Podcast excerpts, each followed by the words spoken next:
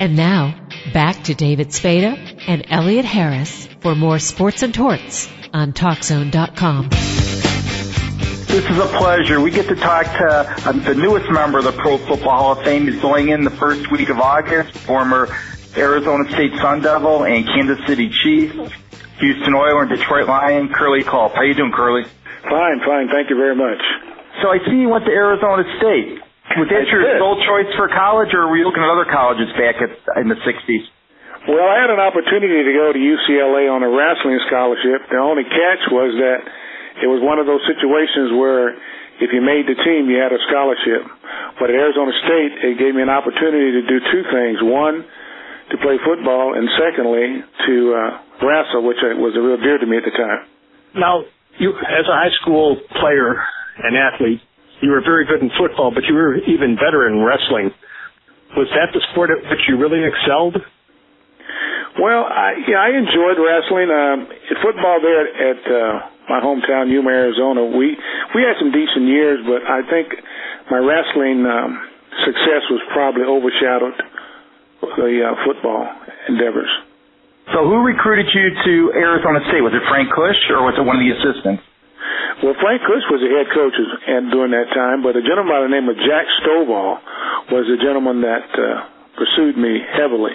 Him and I guess through the uh, support of my high school coach at the time by the guy by the name of uh, Frank Thomas. What was playing for Frank Kush like?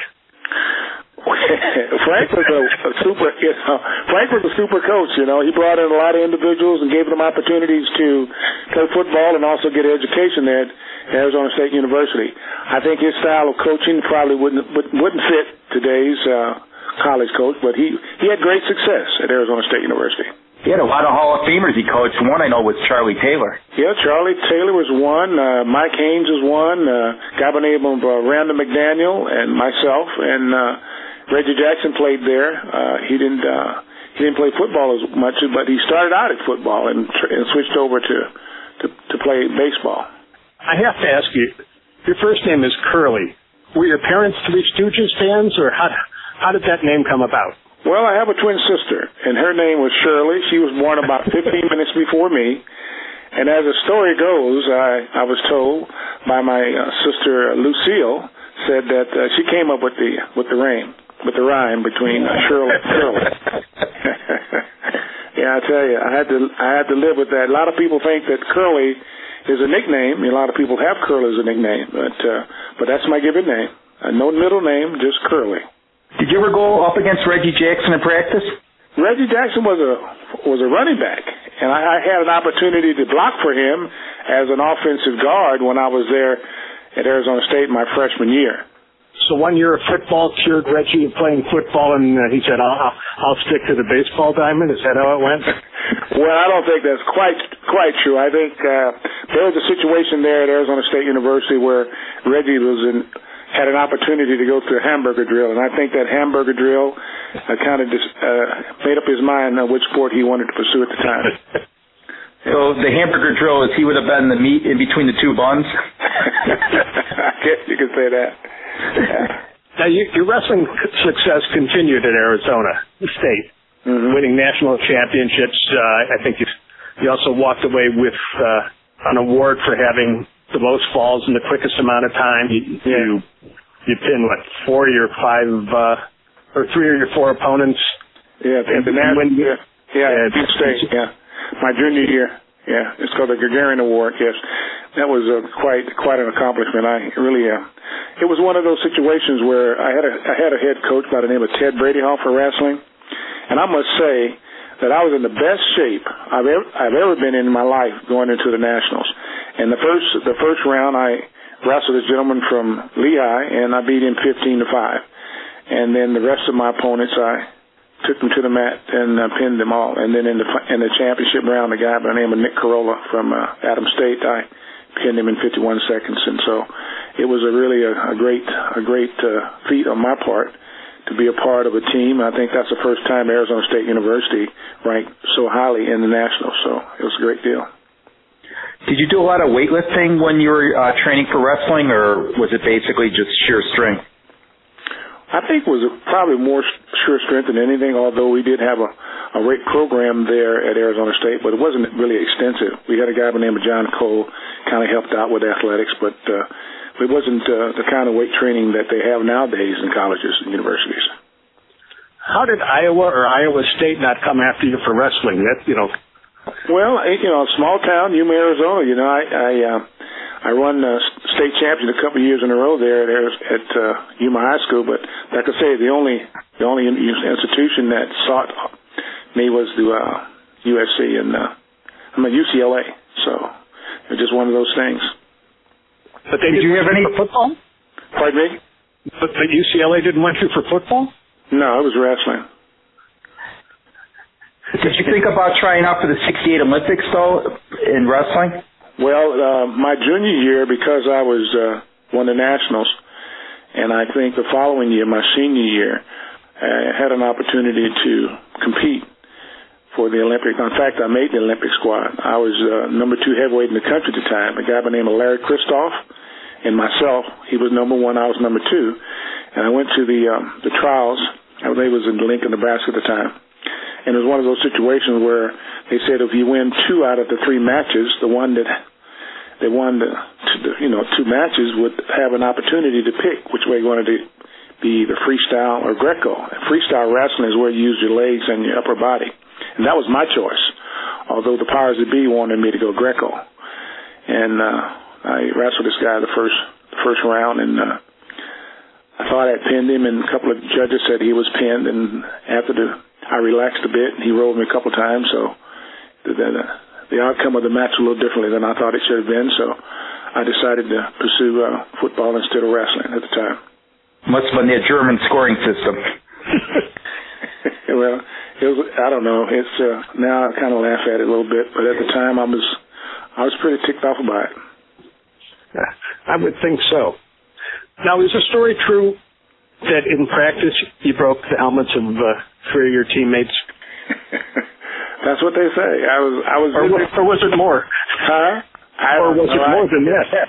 You know, the, my memory back in those days kind of kind of fade a little bit with age, but I had an opportunity to participate in a prostate cancer golf tournament in Arizona recently, and I asked that question to one of my coaches at the time, Larry Quintera. And him and uh, Frank Kush was there at the table. We were visiting about, you know, about those days, and so I asked him point blank that that it actually happened. He said, "Yeah, he did." So he he verified it for me. So I guess it's true. was Frank Kush that much of a disciplinarian? Absolutely. Absolutely. Absolutely. Yeah, that's another way to just say he was a hard ass, right? well, you know, he, he got things done. He, he was a winning coach, and some of his tactics today probably wouldn't fit in. But like I said earlier, but you know, he was a great, uh, great coach and did, did a lot of good for a lot of athletes there at Arizona State University. Now, at Arizona State, you were also voted in 1967 the boy with the best smile. True?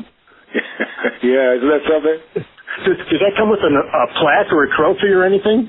No, it was just I, I guess because of my junior year and I won the uh, the nationals. I, I guess everybody kind of knew who I was, and so they had a picture of me and uh, had a little jar that you put money in, and whoever whoever ended up collecting the most money would get the uh, get the award. So I won the award. I think a lot of my teammates came and dropped a nickel or dime in every now and then. You know, so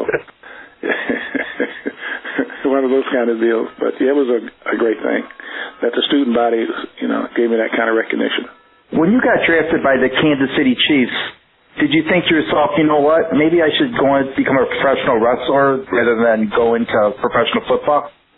Well, I was drafted by Denver. I was their first pick. They didn't have a first round pick, so I was drafted by Denver. And the scouts, the college scouts at the time, uh, felt that I was uh, better suited for offense, I guess mainly because of my stature, my size, my height primarily, I guess, because they just felt that I was too short to play D line. And uh, I was um, had an opportunity to participate in the college All Star game there in Chicago. So I was a little late getting to training camp there in Denver, and Lou Saban was the coach. And like the uh, the college scouts, he wanted me to participate in offense, and I did that. I didn't like it, but I did it because that's what he wanted me to do, and he gave me an opportunity to do both, you know, offense and defense. And then I just, uh, it just didn't work out there. Um, I had one game, uh, one one game from preseason. I thought I graded out. Well, I did grade out better than anybody else on the D line, but the next, the following week, I was out of there. He traded me to Kansas City. And the thing about Kansas City, uh, uh, Hank Stram, uh, there at Arizona State, he came down for one of those athletic events, and he spoke to the to the athletes at the at the event, and said to me afterwards that if he ever had an opportunity to pick me up, he would. He didn't draft me, but he had an opportunity to pick me out of uh, from Denver when uh, Lou Saban decided to let me go. So, yeah, I mean, I'm, look, looking at, at the '68 NFL draft, and Kansas City's picking uh, 22nd, and they take uh, George Daney, an offensive guard from uh, Texas uh, El Paso. Who, yeah, you know, I never heard of. Yeah, George Daney was yeah, yeah, George Daney, and I think that same class was maybe Bob, Bob Stein was in them. Maybe he came the following year, but oh, no, they also had a they got Mo Moorman at 19, eh, an offensive okay. guard. Uh, yeah, Mo Moorman. That's the guy that I went against every every day in practice. Yeah, Mo Moorman. Yeah. Who was your coach for the college all-star game? Was it still Otto Graham, or was it someone else in '68? Um, you know, it kind of it was a Norm Van. I think it was Norm Van Brocklin. That was a 1968 college all-star game. If my memory serves correctly, it was Norm Van Brocklin, yes. So you get to Chiefs training camp. How different was that from the Broncos? Mm, you know, it's all it was structured a little differently. I, I think um, the organization was kind of different in the sense that you had veteran ball players there, so things were done a little differently. Uh, they had a, a, a weight training program. A guy by the name of Al, uh, Alvin Roy, I believe his name was, that uh, had a, everybody lifted weights regardless of what position you played. You had to lift weights. And then we had a big uh, jacuzzi there for the players, uh, especially when we moved over to, to Arrowhead in 1972. And they and in that building they had a racquetball court. And I tell you, everybody was uh, kind of fascinated about the racquetball. And I started playing racquetball for the first time. I truly enjoyed it because I think the quickness in playing the game allowed me to to maybe hone in on some of the things that might be productive on the football field. That 68 Chiefs defense was something else, though. He gave up, what, 170 points, which was an AFL record, and they said it's one of the finest defenses ever assembled. I tell you, it was, it was a great bunch of men. I mean, you had uh, Jerry Mays on one side and Aaron Brown on the other side at ends, and then you had me and Buchanan in the middle, and then there's Willie Lanier, Bobby Bell, Jim Lynch, you know, we had a great bunch. You Johnny Robinson, Emmitt Thomas. So Jim Marcel is a guy that I room with a lot uh, because we kind of, I think we started the first year together there. So it was a great, uh, great, great fit with uh, the blend between, you know, young ball players and also veteran ball. It was a good, it was a good, uh, good, a good kind of. I mean, how would you say it was one of those teams where you wanted to be on because uh, it was just a, a good chemistry and and Hank Stram was such a great coach. You know, he he's very innovative in a lot of things he tried to do as well. How was he at, at dealing individually with the players? Who, Hank Stram? Yes. Mm, it's okay. I mean, uh, I don't think that. Or did he leave that to the position coaches mostly?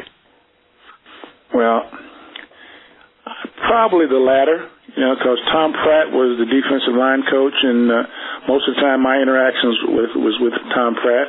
If uh, there was a situation on the team that uh, that Tom Pratt thought that Hank Stram should come involved with, he would he would do that. You know, he held uh, two roles: one as a as a head coach, and also one that dealt with players' contracts. I thought that was kind of conflict of interest somewhat, but he did that. But overall, it was you know it, it was work for the Chiefs. And then all of a sudden, you know, after a couple seasons, you find yourself playing in Super Bowl 4 mm-hmm. against Minnesota. Mm-hmm. You know, for the people who weren't around then, can you explain what the Super Bowl was like compared to what it is, what it has become? Well, that was in 1968. The fanfare, the all the excitement, the entertainment portion of it was wasn't as massive as it was today. You know, today it's really theater in, in, in the larger sense of the word. But then, you know, you was just, you know, you go out and you play the game, and uh, we had uh, a good time doing it. But uh, you know, things evolve, things change, and it's. Uh, I think the uh, the commercials and the naturally the kind of revenue that's generated from the event has changed quite substantially. What I don't get is why. How did the Chiefs end up letting you go to Houston? I mean, you were the prime of your career, weren't you? Yeah, I was 28 years old. Yes, and uh, I stayed in uh, Kansas City six and a half years, and, and six and a half years in Houston. It was one of those situations where that particular off season was. I think I was the ending of my sixth year, or probably in my sixth year of my contract, and uh, that's when the World Football League started up, and so, and I was having some difficulty getting things ironed out with with Hank, so I decided to go on and pursue that possibility of playing with the World Football League. And I signed a contract with the California Suns at the time. And so I was just, at 1974 NFL season, I was just basically playing out that year with all expectations of playing with the World Football League the following year. And so the middle of the, middle of the season, uh, we had a little disagreement of sorts. And so Hank Stram decided to uh, let me go. But but you never made it to the World Football League. No, well, the World Football, the, well, their first year was '74, and that you know it just dissolved, and so I I stayed in and worked things out in Houston and stayed in Houston for that period of time from the middle of '74 to 1980 or uh, 1981 when I finished up in Detroit. And you go to Houston, and the defensive coordinator coordinator for Sid Gilman is is Bum Phillips. What? Yeah, Bum. What was Bum like? Well, Bum, yeah, quite quite different than a, than a than a Hank Stram, of course, and, or even even a, even a Tom Pratt, you know. But uh, Bum, I think Bum was with uh, Sid in San Diego, so Bum came over to Houston when when Sid came, and uh, and quite uh, Bum was a players coach in a lot of respects. You know, he's uh, he was a great guy. You know, he was really hands on and and let people do their own thing, so to speak. Because Sid Gilman was basically running the offense, and so did he leave Bum Phillips strictly to run the defense?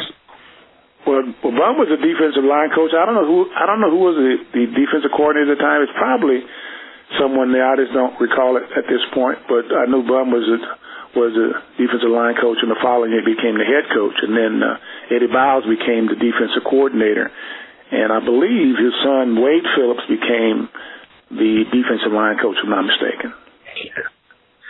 Now, in, in Super Bowl four, when they had you play over uh, Mick Tingelhoff with Viking Center, that's that's sort of the the game that is credited of inventing the three four defense. Uh huh. Did you like being that that nose tackle guy and being able to take a free shot at the center at every, every play? Yeah, well, um, you know, Kansas City, we had that triple stack, and or we had two defense primarily, triple stack and under. And the triple stack was one which we, the defensive line would slide to the strength of the formation. And under defense, we would slide away from the strength. But there in, in, uh, in the Super Bowl, I think oftentimes I was, I, I don't know if I was assigned for the center all the time or just ha- was just so happened to be over the center because of the fact of the strength of the formation offensively. But, uh, you know, I think a lot of people say that was a kind of the uh, the start of it all, but I think it was more situational than anything else. But it was a definite mismatch, the D, D line against an offensive center, because the main responsibility of the center is to hike the ball. He has to hike the ball before he does anything else, and so my, I'm engaging him probably at the same time he's hiking the ball. So it's a, it's an advantage to the defensive lineman those kind of circumstances. Although, you know, you have a, a situation where you got the guards coming down on you too, so it's a it's interesting, put it to say the least. Did anyone talk more in the Kansas City Chief team than Bobby Bell? He seemed like that he was basically the talker and one, and Willie, Willie Lanier was more of like the structured, quiet leader. I guess and we all had our had our say, but I think uh, think thinking back, probably Bobby did do a little talking. Really, you know, really called the plays inside the huddle. I had a lot of interaction with Bobby because when I played defensive left tackle, we would always, you know, do have stunts that we had to perform, and he'd check off or give me a different assignment right before the snap of the ball. So, yeah, he was he was a very commu- he was communicating with me, and also I think Emmitt Thomas out there at corner at uh, the cornerback. So, yeah, when you have a veteran team like that, we always, you know, everybody talk, you know. Anybody listen? Evidently, we won some games, so somebody had to do it, right? Bobby Bell insists to this day in that Super Bowl with Fred Williamson, he insists that Fred didn't get hurt, that his feelings were hurt, and that's why he pulled himself out of the game.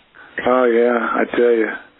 Yeah, Bobby, he, he he can talk. He can talk a mile a minute, man. I tell you, great guy. In fact, I was visiting with him the other day about a few things. You go to the Oilers, and all of a sudden, uh, 75, they have their first winning season in eight years, Uh-huh. and and you're named the uh, the defensive player of the year, Mhm. first team All Pro. Yeah. A, a simple transition to Houston. You say a simple?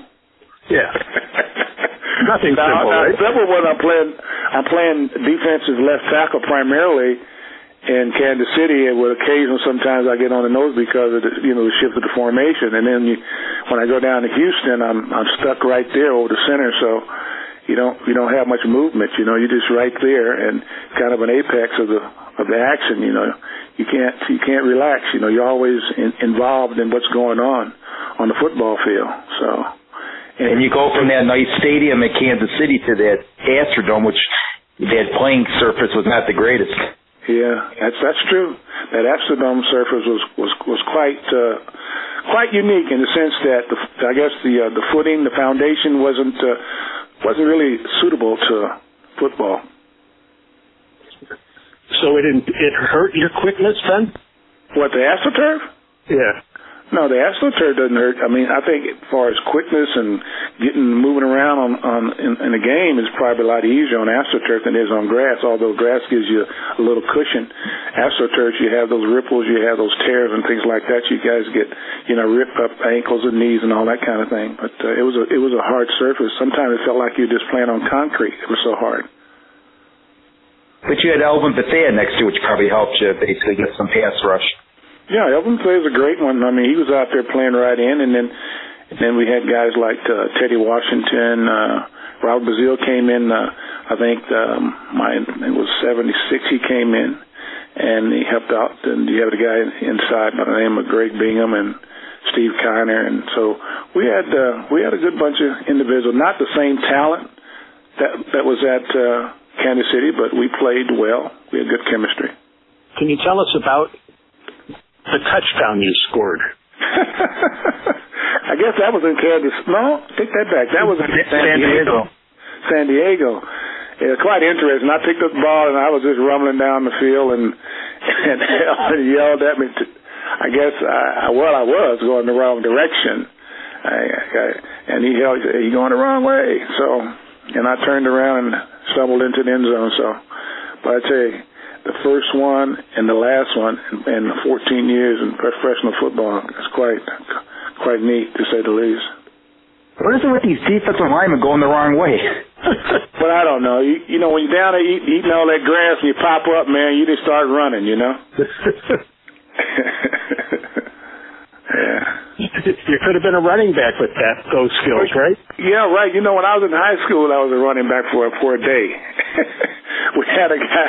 We had a guy by the name of um, uh, Comet. I think his first name was Larry Comet, and he got hurt.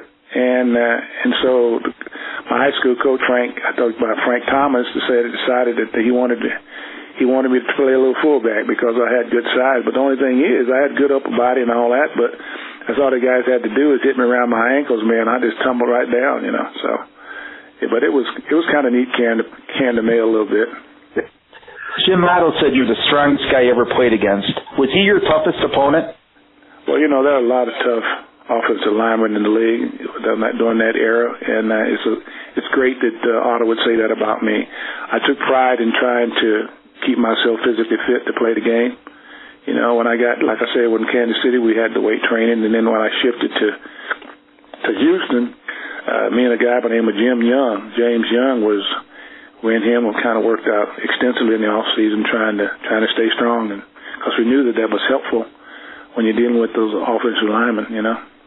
How gratifying was it, you know, after Houston released you, to to still be able to play at a, a an NFL level with Detroit?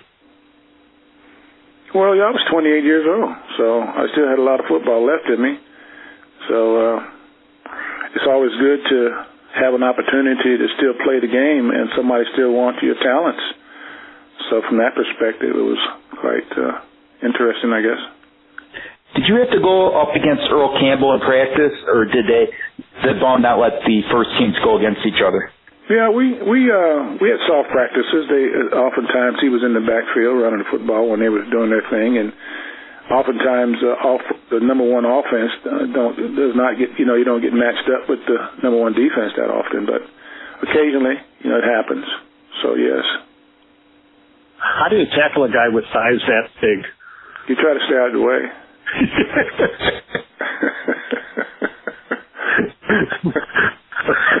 Let the linebackers worry about that. A powerful runner, you know. Earl's a powerful runner, you know. Yeah.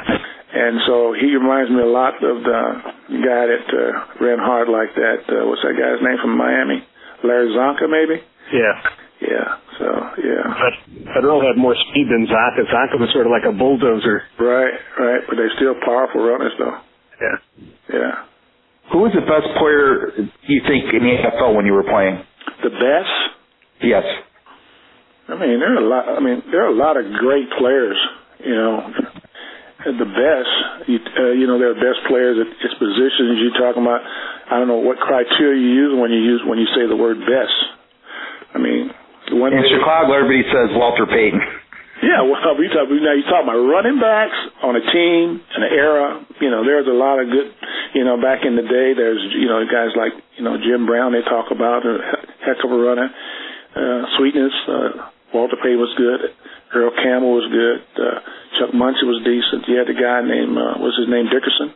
Eric Dickerson, yeah. Yeah, and you, you know, so you get on and on. A guy that played me in Kansas City by the name Mike Garrett was a great, great uh, running back. And Ed Podolak, you know, so Wendell Hayes in his own way. So there's a lot of great, you know, individuals that played the game. That's why they're called professionals, I guess. Yeah. Yeah. What was it like finding out you've made the Hall of Fame after all this time? Well, it's uh, very humbling, um, and I'm just so so honored and so blessed to be a part of the next group going in. It's a great group of men, you know, Bill Parcells, uh, Ogden, and Warren Sapp, and Cris Carter, you know, so Larry Allen. I mean, it's just a great bunch of guys. So I'm very pleased. Who's going to be your presenter? My my son, my youngest son, is going to present me. If he, that's where that's where it stands today, and uh, he's going to he's going to do a great job. And I'm looking forward for him to. He hasn't. I think he's still working on the, the speech, but uh, yeah, he'll be there to represent. So, do you get to to look at the speech beforehand, or does it? No, he'll speak to my speech. yeah. Yeah. Well, I I don't know. I, I'd probably look at it, I, I guess, if he wants me to.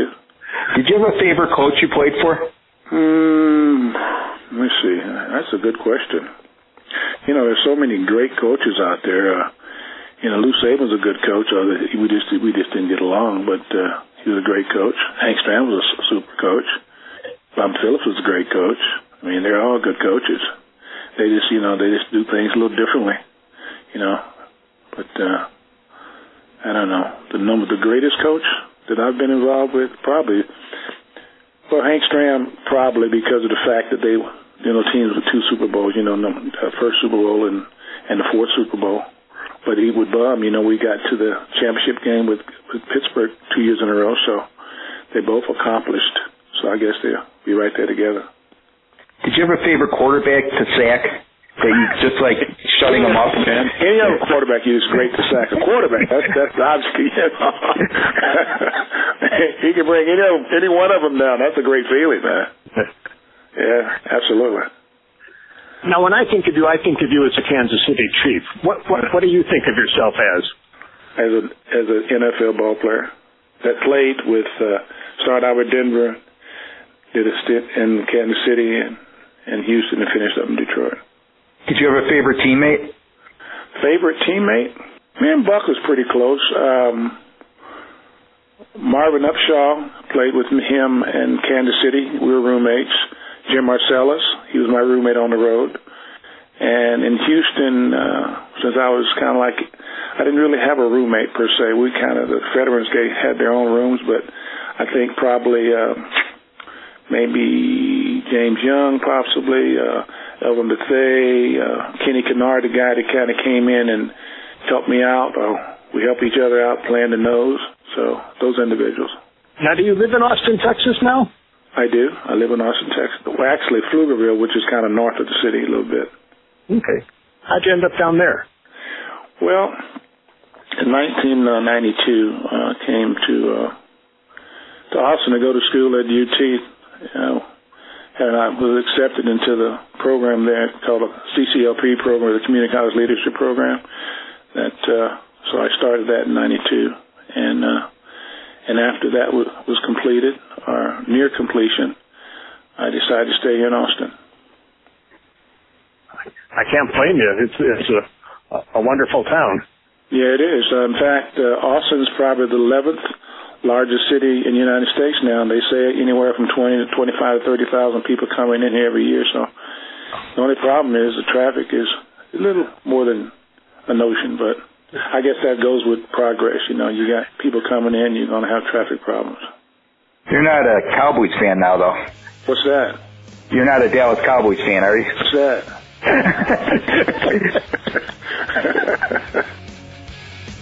that does it for another edition of Sports and Torts on TalkZone.com. I would like to thank our guests, Curley Culp and Mike Ditka, a couple of Hall of Famers, and our Hall of Fame executive producer, Dave Olson. And I'd like to thank everybody out there in cyberspace for tuning in. See you next time.